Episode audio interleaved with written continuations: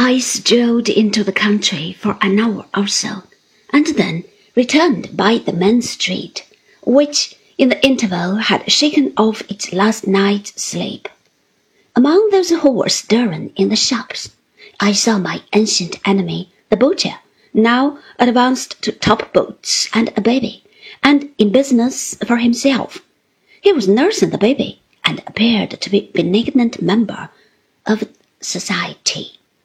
We all became very anxious and impatient when we sat down to breakfast. As it approached nearer and nearer to half past nine o'clock, our restless expectation of Mr. Micawber increased. At last, we made no more pretence of attending to the meal, which, except with Mr. Dick, had been a mere form from the first. But my aunt walked up and down the room. Traddles sat upon the sofa, affecting to read the paper with his eyes on the ceiling, and I looked out of the window to give early notice of Mr. Micawber's coming. Nor had I long to watch, for at the first chime of the half hour he appeared in the street. Here he is, said I, and not in his legal attire. My aunt tied the strings of her bonnet she had come down to breakfast in it, and put on her shawl as if she were ready for anything that was resolute and uncompromising. Traddles buttoned his coat with a determined air.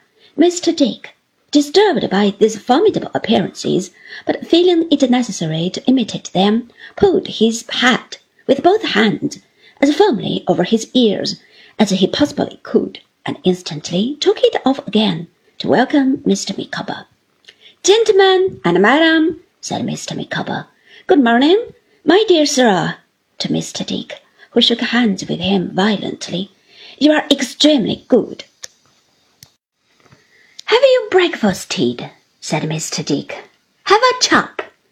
Not for the world, my good sir, cried Mr. Micawber, stopping him on his way to the bell. Appetite and myself, Mr. Dixon, have long been strangers.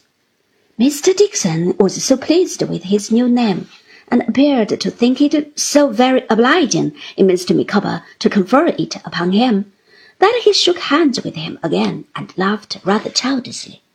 Dick, said my aunt, attention!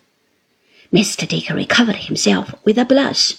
Now, sir, said my aunt to Mr. Micawber, as she put on her gloves. We are ready for Mount Vesuvius, or anything else, as soon as you please. Madam, returned Mr. Micawber, I trust you will shortly witness an eruption. Mr. Traddles, I have your permission, I believe, to mention here that we have been in communication together. It is undoubtedly the fact, Copperfield, said Traddles, to whom I look in surprise. Mr. Micawber has consulted me in reference to what he has in contemplation, and I have advised him to the best of my judgment. Unless I deceive myself, Mr. Traddles, pursued Mr. Micawber, what I contemplate is a disclosure of an important nature. Highly so, said Traddles.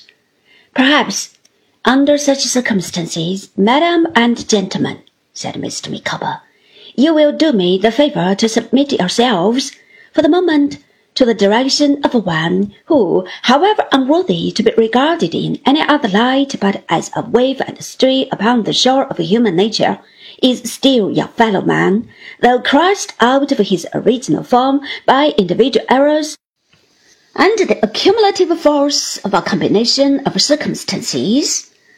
We have perfect confidence in you, Mr. Micawber, said I and will do what you please. Mr. Copperfield, returned Mr. Micawber, your confidence is not, at the existing juncture, ill bestowed. I would beg to be allowed a start of five minutes by the clock, and then to receive the present company inquiring for Miss Wickfield at the office of Wickfield and Heep, whose stipendiary I am. My aunt and I looked at Traddles who nodded his approval. I have no more, observed Mr. Micawber, to say at present, with which, to my infinite surprise, He included us all in a comprehensive bow and disappeared, his manner being extremely distant and his face extremely pale.